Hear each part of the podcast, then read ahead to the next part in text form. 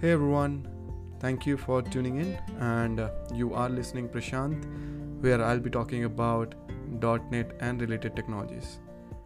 Today, I have taken up a very interesting topic called Web API. We'll try to understand what is Web API and why it's been brought into the web development.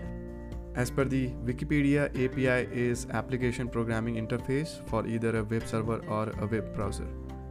Before we jump into what is Web API, let's try to understand how the web application used to work before Web API. Initial days of web application development, both the presentation layer and server side code has to have in the same project.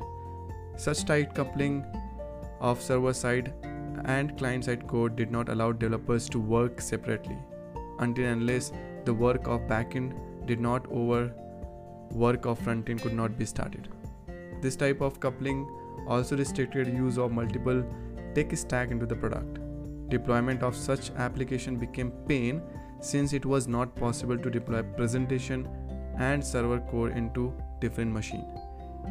They had to have in the same machine which resulted in less utilization of server resources and increased the cost of deployment. The major problem with such approach was after certain time adding new and removing any feature from the product became very difficult. It was hard to understand the system for new developers. All such delays and cost resulted in huge revenue decline for software companies. Then the concept of Web API evolved it promised to bring clear separation into the code. If someone wants to develop server side code in .NET, .NET Core, then for presentation layer the code can be developed in any language. It provided flexibility in choosing the tech stack and also it can be reused in different presentation layer. Which means once the product functionality is written, it can be consumed by any presentation layer. Web API also solved the problem of deployment where both the presentation and server code to be deployed in different cloud server. Web API also allowed developers of both UI and backend to work independently. Next question comes how Web API able to solve this problem?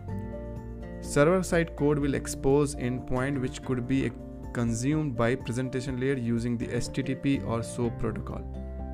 Endpoints are nothing but a URI using which any interface can consume data or post data to the server.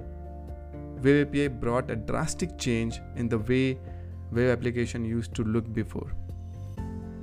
I hope I have covered most of the things in basics of Web API.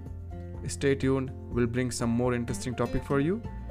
Till then, stay happy and keep sharing the knowledge.